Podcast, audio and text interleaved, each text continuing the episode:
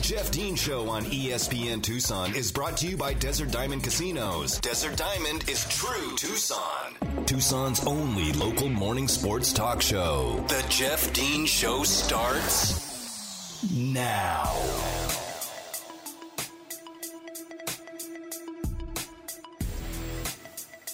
Welcome back to hour number two, today's edition of the Jeff Dean Show. I am Jeff Dean here with you on this Monday morning. It is 8.02 in your in the beautiful city of Tucson, and uh, whether you're tuning in on the AM side at 1490, on the FM side at 104.9, or if you're listening via the live stream, which can be found on ESPNTucson.com or your Alexa-enabled device, I appreciate you tuning in here to the Jeff Dean Show, Tucson's only local morning sports talk show, as we deliver two hours of radio for you every morning. I know that uh, you guys have a choice of where to lend your ears to your sports information, news, entertainment, opinions, whatever have you.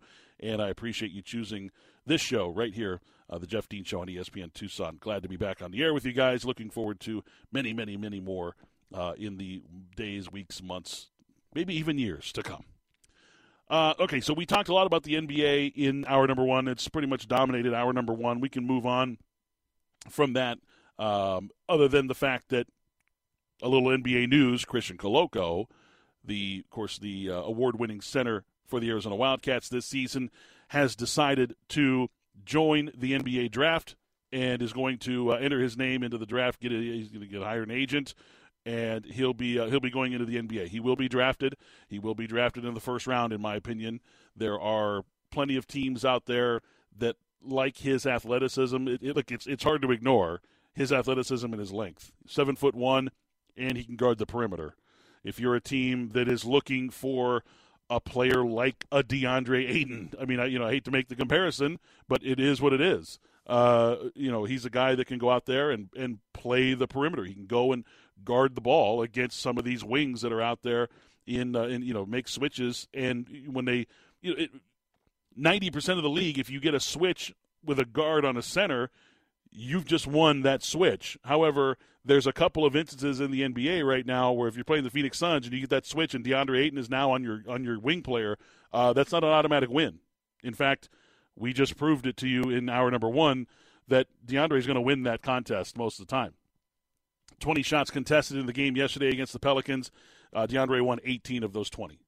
Pelicans shot two of 20 when DeAndre Ayton was contesting a shot. So there you go, proof positive. Uh, Koloko is is that has that kind of impact. Um, he's a good leaper. He runs the floor well, just like DeAndre. So the, the comparisons are, are interesting, but they are there. Um, and I think that I think the Koloko will be a, a fine pro. I really do.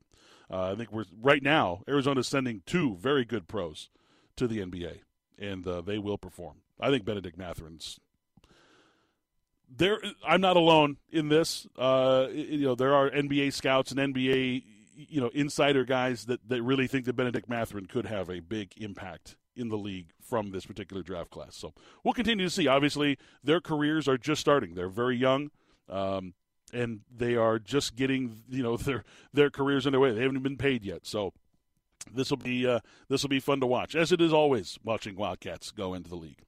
Uh, speaking of Arizona, Arizona baseball loses their series in Salt Lake City to Utah and uh, struggling right now. And things aren't getting much easier for the Wildcats baseball team because they're now going to travel to Omaha for a two game series against Creighton before returning back to Tucson to take on Arizona State in the, the you know essentially the big weekend matchup coming up uh, at the uh, at the at Hi Corbett Field at the Juice Box coming up later this week. So it's it's uh uh, it's it's this is the part of the season where we are going to find out what this team is really made of because they not only you know not I mean they're going to play Creighton and Creighton's you know Creighton's a good team uh, and they're going to be playing them on the road. They're going to be going to Omaha for uh, Tuesday night's game um, in Omaha against uh, against the Blue Jays, and then they come home to play Arizona State, a team they've already lost to this year up here in Tempe. But this is a three game series that matters on the record for the conference. And Arizona right now, 11 and 7 in the Pac 12 after dropping some games to Washington State, Utah. I mean, it, it hasn't been hasn't been great. And then they finish out the season against USC, Oregon State, and Oregon. Not going to be an easy road uh, for the Wildcats the rest of the way. Chip Hale is going to, uh, you know, going to have to make sure that this team is focused and ready. And, and you know, it, it seems like this team has had a couple of issues bite them, but a couple of different issues essentially come up and bite them in certain series. In for the most of the season, it's been the defense. The defense has been a problem most of the year. Uh, the offense hasn't been too much of an issue. They they've gotten they've gotten big hits, but not the most timely of hitting, and that was one of the cases recently where they weren't hitting with runners in scoring position. And now the pitching is starting to kind of you know, wander a little bit. So it's time for Chip Hale to to get this you know get the, the ship righted essentially, get their minds right, take them away, take you know take them off to Omaha, get a win against Creighton, and then come back here for a big rivalry series this weekend in Tucson, uh, hosting the uh, the school from up north. That's going to be huge. If, if Arizona can win three of the next four games, they're going to be in a good position to continue to lead and eventually possibly win the Pac-12 because we got the Pac-12 the Pac-12 baseball tournament is coming up in Scottsdale at the end of the season. So that should be a new, a fun new wrinkle to the season. So uh, Arizona baseball. Uh, not playing well lately, but again, still plenty of baseball to be played, and I think they will improve. It's a better team than what we've seen the last couple of weeks. The softball team, which has been having a not good season at all, in fact, they were run ruled in several in several games this year. They've uh, I think they uh, opposing pitchers have thrown no hitters against them twice this year, but they punched back as softball won the home series against the Oregon Ducks this weekend at uh, at Hillenbrand Stadium. So the uh, the softball team starting to kind of feel themselves a little bit. They got some wins under their belt. Hopefully that carries them through to the remainder of this season, and they can uh, they can challenge for uh, you know a spot near the top of the conference. And in other great news, Clancy Shields and uh, and the job that he did with the men's tennis program, not just this year, but in the years leading up to this, getting them to this point, as Arizona men's tennis wins the Pac-12 for the first time in program history, and they were perfect in doing it. They're the 14th ranked team in the country. They finished seven and zero oh in the Pac-12 this year. Uh, they finished just ahead of uh, of USC, who's got you know, obviously a great program. The uh, you know Arizona beat USC just a just a few weeks ago, and essentially that was the that was a series that that you know made the difference in the uh, in the outcome of this uh, of this season. So great, huge props to Clancy Shields and all of the members of the U of A men's tennis team. The first ever first ever time winning the uh, the Pac-12 championship, and they were perfect in doing it. They were up in Seattle this weekend and uh, beat Washington four to one to uh, to win the Pac-12 championship outright. So super super kudos to them. That is great to hear. It's it's it's um you know it's it's always important that you you know that you recognize. I think it's not just important that you recognize, but it's important that you have these types of programs on campus in the athletic department doing the things that they're doing. It's not just about football and basketball, and it's not just about baseball and softball.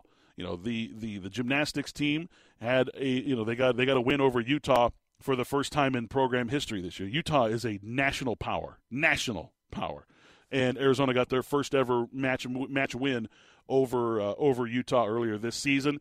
The gymnastics program is doing well. Obviously, we just talked about men's tennis and what Clancy Shields did with a perfect run through the conference and a very good uh, conference from what I gathered. Uh, it, you know, it's it's it's nice to have these things. You know, soccer is uh, you know we have good soccer programs, good volleyball programs at Arizona. It's nice to have a full slate of good athletics programs on campus. I mean, there's there are a lot of schools that wish that they were at, like Arizona. And in fact, that that it's not just about one sport or two sports.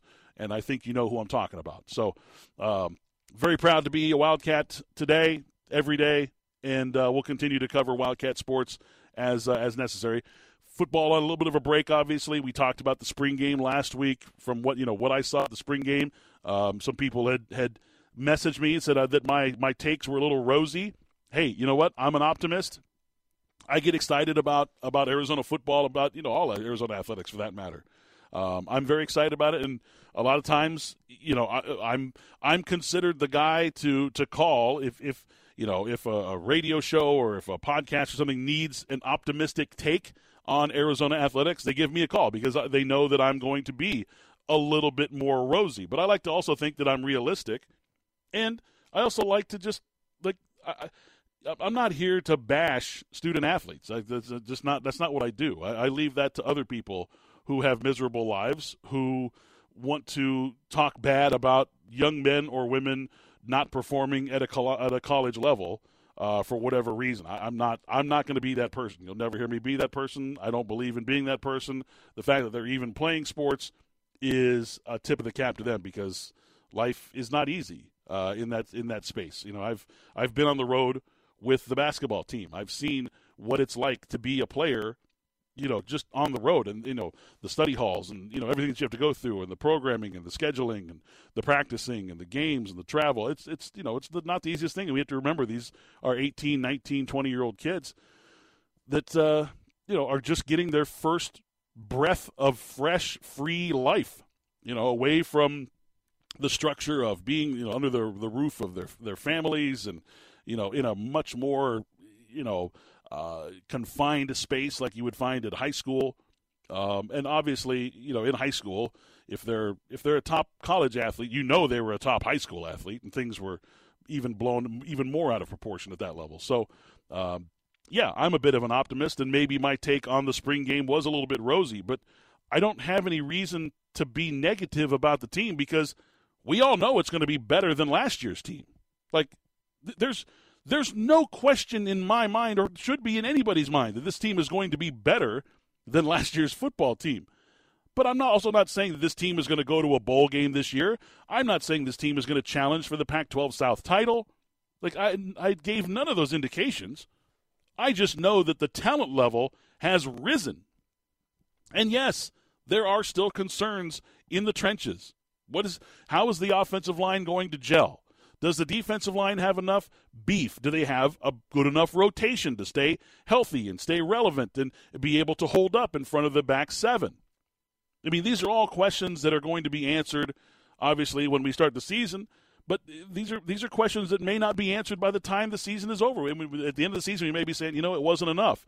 We were too young on the offensive line, and we were too thin on the defensive line, and that's why we're two and ten this year, or whatever.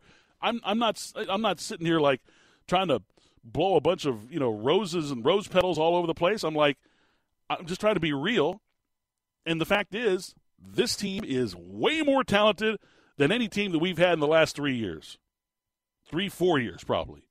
And I'm very happy about that. I just want to see some good football being played because last year was not good football. It was not. We, I mean, obviously indicative of the record. There were moments where they put together some good things, and then those moments were you know the, the, the balloon got popped right in front of our faces. Like balloon's blowing blowing boom and it blew up. It's like you know when you get a bad balloon. If you're blow, we've all been there before. You're trying to blow the thing up and all of a sudden you just pop it just bursts. Like you're like wow that wasn't even close to to pushing the the envelope on this uh, on this balloon here. It, it burst. That was just a bad one. Like we had like 50 of those moments last year during football. Oh. Like what they when they say oh we suck again right? Look it was was a bad year, and we're going to be better this year. How much better? I don't know. Will it translate to wins? I don't know. I saw a uh, I saw a, uh, a, um, a, a statistic on strength of schedule, and I don't know. I think it was ESPN's FPI, which I think is the worst metric in the world uh, uh, by measuring uh, you know the world of college football. I, I disproved ESPN's FPI. I think 19 times last season and how bad it was. But it's the only metric that we have going right now that I, that, at least that I looked at, and I didn't go diving into Sagarin's ratings or anything like that coming up. And we'll have the Phil Steele guide coming up, and we'll know, you know, a lot more about the college football season upcoming once I get my Phil Steele's guide, guide into my hands. Must-have for every college football fan. But I can tell you this: Arizona's 61st, I think, is 61st or 62nd ranked strength of schedule is a joke. I, I I said this last year. I say this all the time. Strength of schedule is is subjective because okay, does Alabama play the toughest schedule in the country? I would say they never play the, the toughest schedule in the country because they're always favored. They favored they're favored to win every game. How is that the most difficult schedule?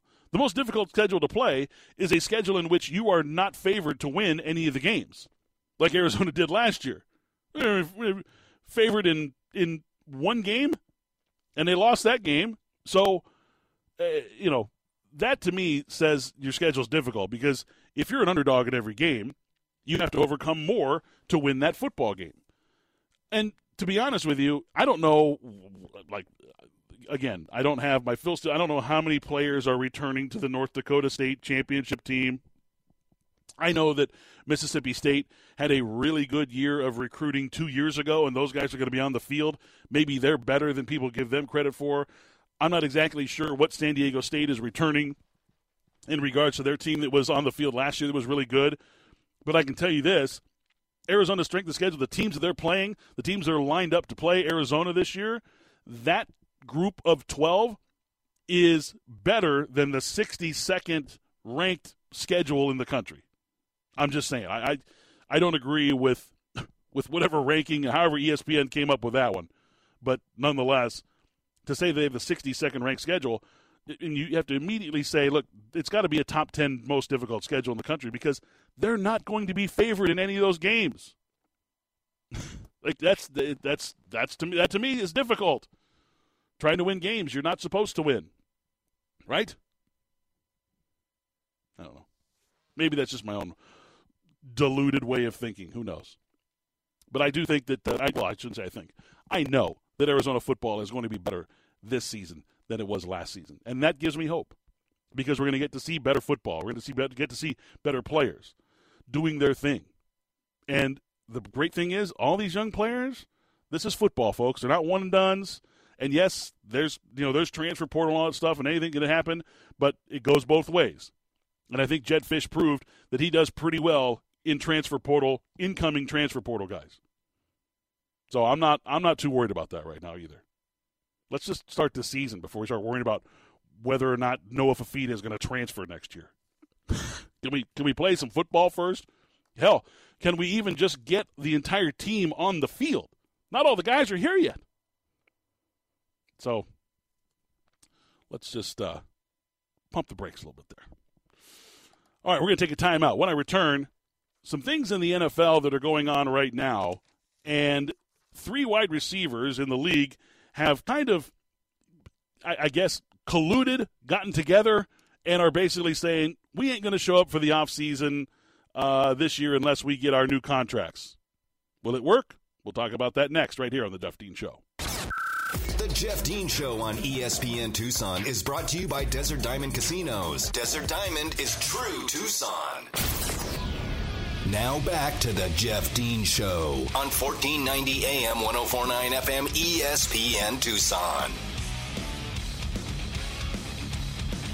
The NFL offseason workouts, offseason programs, I guess whatever you want to call them, they start today for uh, for some of the teams, and a con- a collection of wide receivers, really good ones by the way, have announced their intentions to not participate in their team's preseason workouts. Those three being 49ers superstar Deebo Samuel, Titans oft injured wideout A.J. Brown, and Commanders tough guy and great receiver Scary Terry McLaurin. Now, they're all seeking new contracts. These were all, by the way, second and third round picks, respectively, in the draft, uh, in the in the same draft that year. And because of that, they don't have the guaranteed final year of that of that contract, the extra year that you would get as a first round pick, and they believe that they have outperformed their rookie contracts, and they're right, they have. uh, I mean, AJ Brown, he was hurt basically all year last year, um, and you know banged up a little bit the year before, but still, you know, a, a wildly effective talent in the in the NFL. Deebo, who came on like gangbusters last year because Kyle Shanahan was able to put him in positions to make big plays. And this is something that was coming. 49er fans understand from watching Deebo over the last couple of years that this was they were just waiting to take the top off and see what see what he could really do. And we saw it this year. He had eight rushing touchdowns this year, which is the most by a wide receiver in NFL history. He had the ball in his hands all kinds of different ways and he's a tough dude. He's taken some big shots, and he was expected to do some things that running backs and tight ends do as a smaller sized wide receiver. And Terry McLaurin, who is languishing with that horrible, horrible organization, the Washington Commanders slash football team slash Redskins, I happen to think that Terry McLaurin is is has the potential to be one of the best receivers in the league. I his skill set to me is incredible. I love watching him play. Uh, he's just one of those guys. Like I'll watch a Washington game, um, or at least a few offensive series, just to watch Terry McLaurin because he is just spectacular.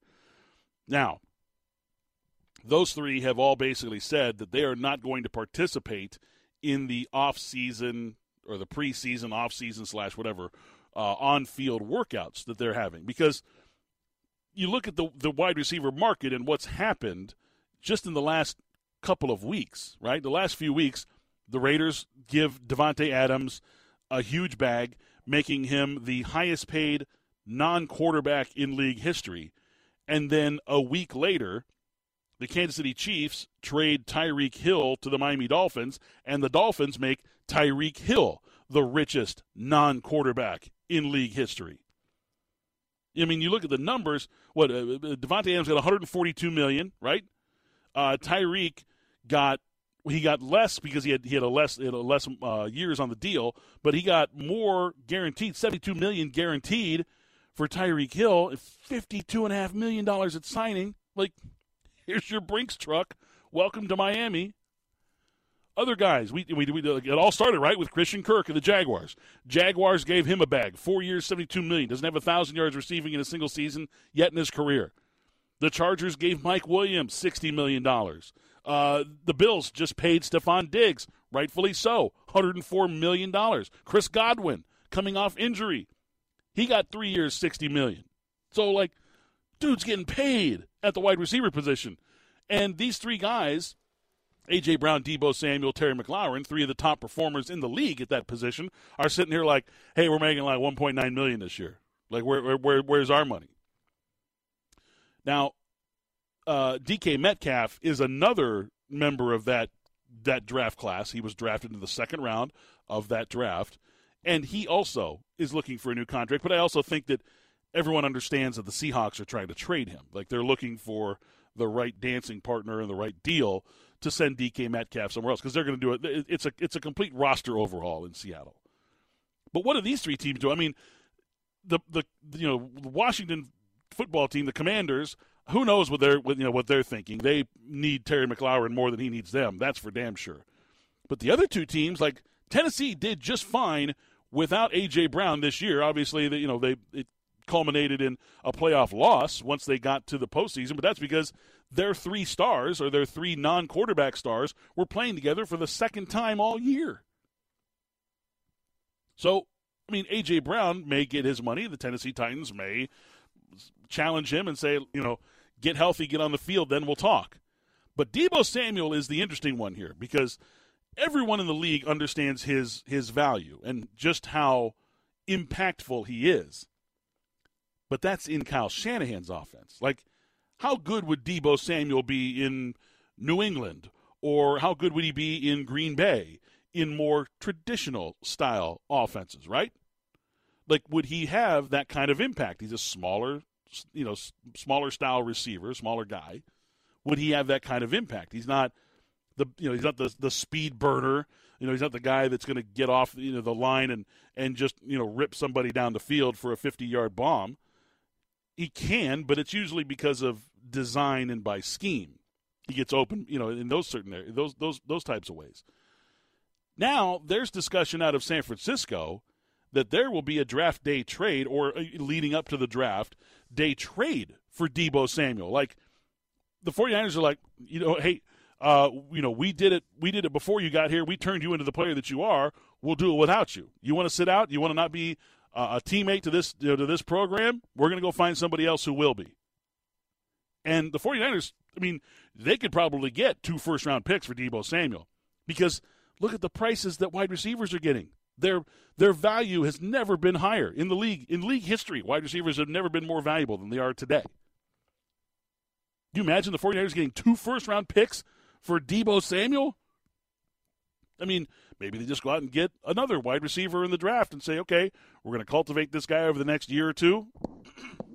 we're going to turn him into the player that we turned Deebo Samuel into. It's it's interesting, and, and you know, and, and I get obviously a lot of the information filtered to me about the 49ers because I, you know, I'm a fan, obviously, so I get all the I get all that information filtered to me. But you look at over the last two years, and there there have been all kinds of statistics compiled about 49ers players when they're on the team, when they're not on the team, yada yada yada. Like their production with the team is is remarkable. Like defensive linemen, wide receivers, running backs. You look at their numbers before they were a 49er, when they were 49er, and after they were 49er. It is it, it, it's it's remarkable the spike in productivity that they get when they're in San Francisco. It's a I mean it's a credit to that entire coaching staff. So Deebo is an interesting an interesting piece. Where would they trade him? You know, who would be the players? There are a lot of teams that would love to have Deebo Samuel on their team. I mean, I mean, and I mean a lot. Philadelphia could certainly. I mean, I'm not even going to go down the list. There's 22 teams that would probably be like, yeah, we would love to trade for Deebo Samuel. We'll, we'll take him. He's a good player. He really is. I mean, he's he's proven. It, it wasn't. This was not a flash in the pan. This was him rising to the occasion after two previous years of showing glimpses and flashes of what he could be in this league. So that'll be an interesting thing to watch. Um, it'll also be interesting to see if other wide receivers start to go this route, knowing that there's so much money for them right now. There is. Their, their teams are climbing over one another to one up the, their division mates in what receivers they have on their roster. To me, it's silly. You can't pay the quarterback and the receiver and the offensive tackle and the defensive rusher and the corner. You can't. You know, you're going to have 47 guys that are belong in the USFL. Speaking of the USFL, did you watch it this weekend? I'm guessing no. Based on the number, the numbers that I'm seeing from the overnight ratings on Saturday and Sunday, I'm guessing you and I'm specifically talking to you, however many of you there are, that you did not watch the USFL this weekend. We'll talk about that next and my opinions on what I saw in the first weekend of the USFL next, right here on The Jeff Dean Show. The Jeff Dean Show on ESPN Tucson is brought to you by Desert Diamond Casinos. Desert Diamond is true Tucson. Back to the Jeff Dean Show on 1490 AM 1049 FM ESPN Tucson. The NBA playoffs are here, and you can make every game feel like Game 7 on FanDuel Sportsbook, an official partner of the NBA. Throughout the playoffs, all customers can place a no sweat same game parlay each week. Now, what is a no sweat SGP, you ask? Well, first off, you just go onto the app, look for the no sweat promo on the FanDuel uh, page there, click the opt in button. Once you've opted in, choose one SGP you like during the week and make your play. If your bet slip doesn't win, FanDuel will compensate you with up to $20 in free bets. It's just that simple. Now, I've already had the opportunity to play with some of these free bets, and I uh, got to be honest with you, it's real fun when you get to play with someone else's money. Literally playing with house money. FanDuel has so many ways for you to customize your parlays your way, and best of all, when you do win, you'll get pay, uh, paid faster than an inbounds alley oop to DeAndre Ayton. And if you're new to FanDuel, awesome. Just download the FanDuel Sportsbook app today. Sign up with my promo code DEAN, and you can enjoy access to even more great promotions like this one. But you got to use my promo code DEAN exclusively on the FanDuel Sportsbook app. So lace them up this NBA postseason and get up to $20 in free bets if your SGP doesn't win with FanDuel Sportsbook, an official betting partner of the NBA. 21 and over and present in Arizona. Refund issued as non-withdrawable free bets that expire seven days after receipt. Max free 20 uh, free bet $20 per week. Restrictions apply. See full terms at sportsbook.fanduel.com. And if you think you have a gambling problem, call 1 800 NEXT STEP or text NEXT STEP to 53342.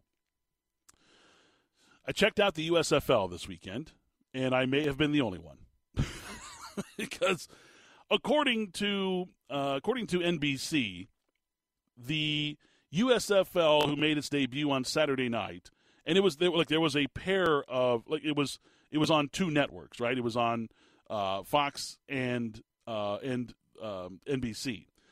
So the games now these were not actual ratings numbers. These are not statistics. These are numbers that were given by the USFL, and they were projection numbers. They say that their projected number of viewers was 3.5 million, right around, and, and it peaked at 3 3.5, but would have been about 3 million. However, I don't think those numbers are even close. I talked to a lot of people this weekend, and I was like, "Hey, did you watch any of the USFL?" They're like, "Oh God, that's on. That's right. I forgot about that." Yeah, people forgot about it left and right. In fact, if you woke up Sunday morning to watch the uh, the the uh, the game in Birmingham, uh, the the uh, the people of Birmingham also forgot that there was a game because you could literally, and I mean th- this is this is not an exaggeration, folks. You could count the amount of people in the stadium. It would have taken you two minutes to count everyone in the stadium, maybe two minutes. If if you'd had like just pictures of both sidelines, you could have counted everybody in less than two minutes.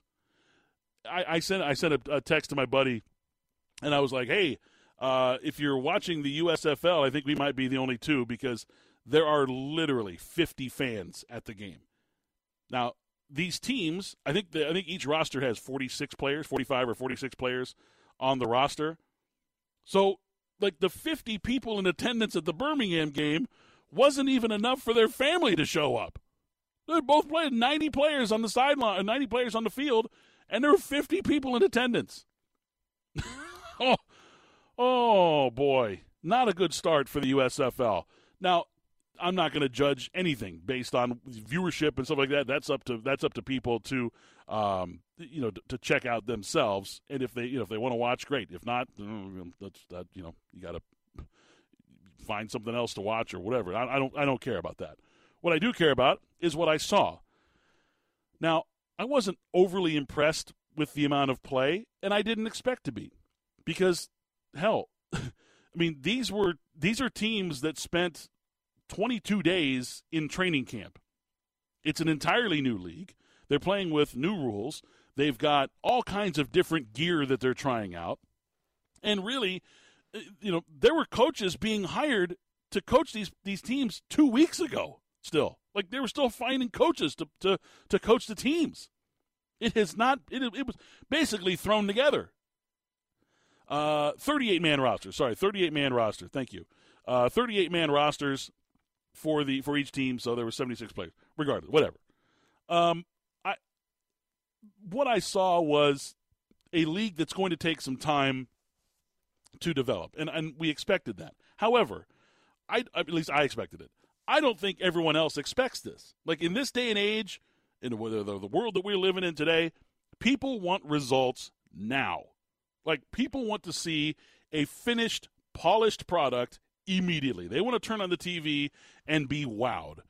And if you turn on the TV expecting to be wowed by the USFL this weekend, you probably changed the channel pretty quickly because it wasn't wow. There was not a whole lot of, oh, that's a great play. There, there was not a whole lot of those moments. And in fact, there was a lot of times where it was it was confusing because the, the if you didn't watch, the USFL has like open communication lines via the radio headsets between the players and the coaches eh, that just goes out over the air. Like coaches calling plays to, to their, their players. There's multiple players on the on the field with microphones in their helmets. So you're hearing this is literally what you heard. Okay, and, and this is not an exaggeration either. I'm I'm I'm being straight with you here. You would hear a coach talking to, to his quarterback or whatever, essentially saying, "Okay, I want this is the play we're going to run." you could hear the opposing coach talking to his defense. Then you could also hear, and this is all happening at the same time, you could also hear players on the field talking about stuff or just breathing or making noises or tapping their helmets or whatever. And you could hear the officials talking. And then on top of that, you could hear the drones buzzing around, the drone cameras that they had on the field. It was like a it was like watching what what what year was the uh, the World Cup in South Africa with the vuvuzelas. You remember hearing that? There's a constant a constant drone of that noise where you're trying to watch the game and you're like, I got a damn headache after 30 minutes of this crap. It was the, the, the broadcast, the, the, the, truck needs to figure things out as far as like audio lines. Like, let's not leave all the lines of audio open at once. Like, let's let's try to like work in an audio mix, maybe.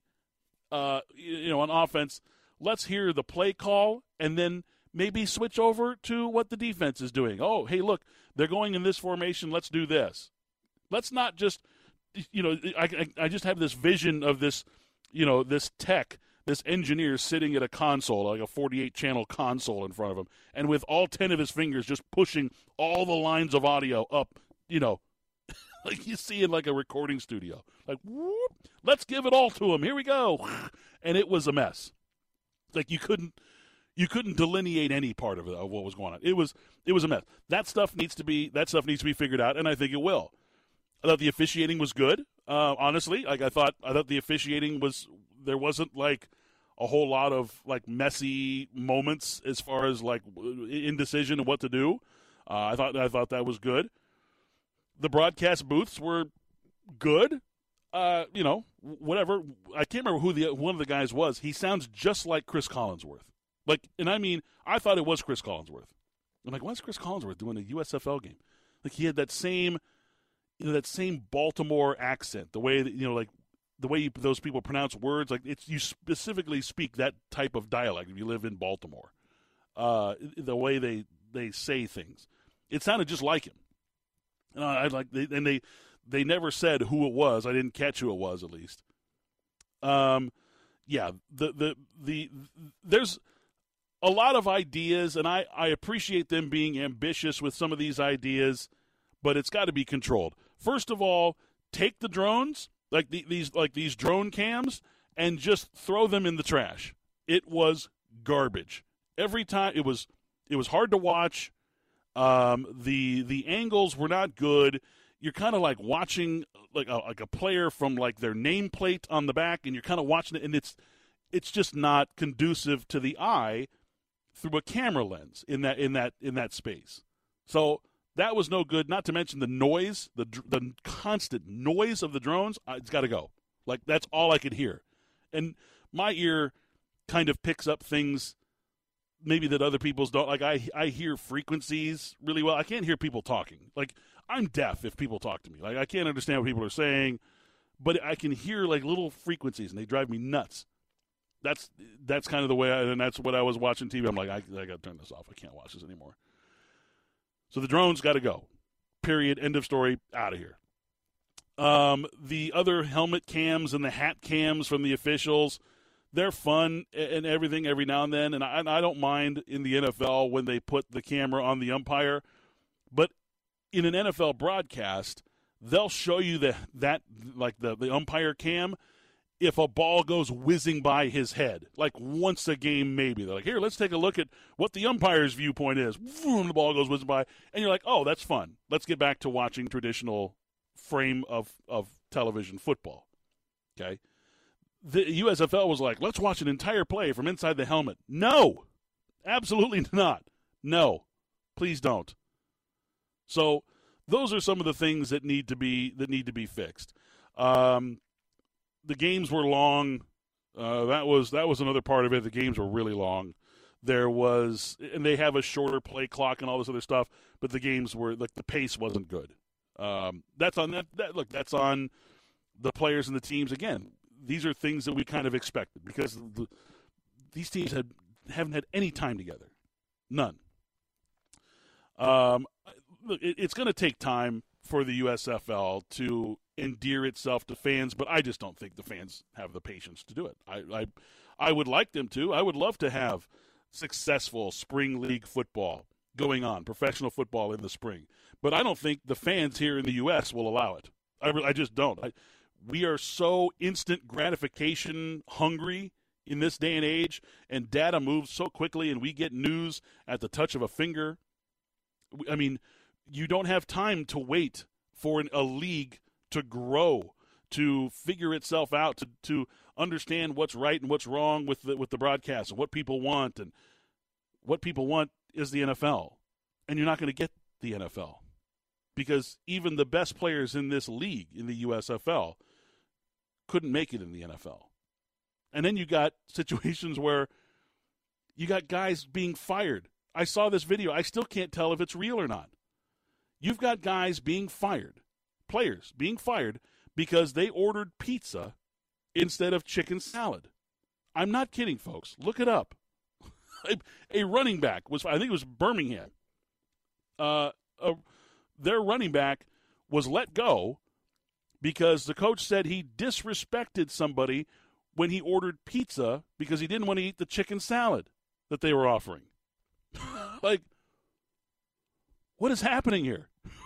what kind of leadership are we are we dealing with? And the, the coach is like, that it's it's it's a business decision. It's done. You did you did what you did, and it's over and done with, and we're and, and we're out of here. And he gets up and leaves. And the player's like, bro, I didn't disrespect anybody. I just wanted some pizza. I'm still confused. I don't know if it's real or not. I can't tell because it seems fake, but I don't. It, it might not be. Who knows? Who knows what anything is real on the internet anymore these days? All right. Well, we're going to take a timeout. When I return, I'll put a big, bright, red, shiny bow on today's edition of the Jeff Dean Show. That's next, right here on ESPN Tucson. The Jeff Dean Show on ESPN Tucson is brought to you by Desert Diamond Casinos. Desert Diamond is true Tucson. More of the Jeff Dean Show on 1490 AM 1049 FM ESPN Tucson. Final segment today's edition of the Jeff Dean Show. Don't forget to tune in this afternoon from 3 to 6 to Spears and Ali. They'll have a recap of the weekend. They'll have some more time to kind of collect their thoughts and uh, deliver their message about Christian Koloko entering the uh, the NBA draft, earning his name to the NBA draft. I gave uh, I gave my thoughts on it just quickly. I you know I feel like it's it's the right move for him. Um, it's the right time to go. I don't think that his you know. Who knows? His draft stock may or may not be any higher at this time next year.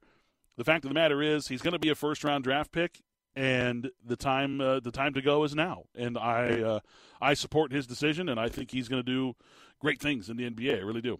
I expect a lot of good things out of uh, out of Christian Koloko at the next level. So good luck to him, and uh, in his journey to uh, get ready for the NBA draft, and then to whomever team takes him in that draft. Maybe it'll be the Phoenix Suns. Maybe a little backup to DeAndre there. Who knows?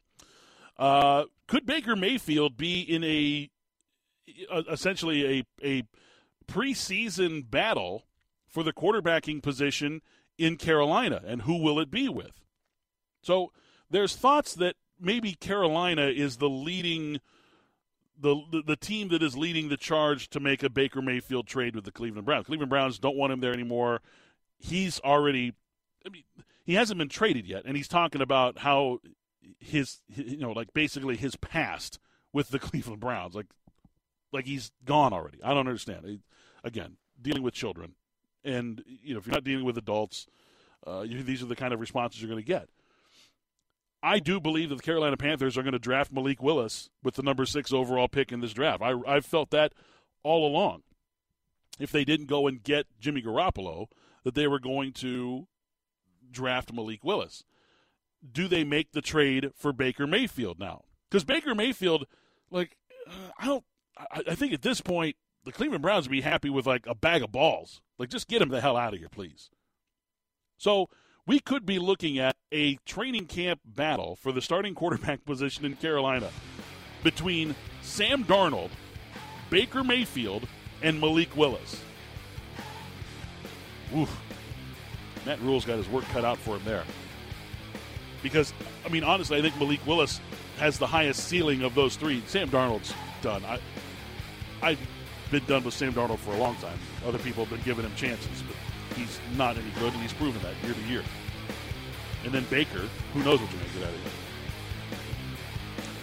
All right, well, that is going to wrap up today's edition of the Jeff Dean Show. Thanks to Mary back in studio for pushing all the right buttons and keeping us on the air here. And of course, thanks to you guys for tuning in as we join uh, every day here from 7 to 9 a.m. I will see you guys again tomorrow, bright and early at 7 a.m. for tomorrow's edition of the Jeff Dean Show, right here on 1490 a.m., 104.9 FM, ESPN Tucson.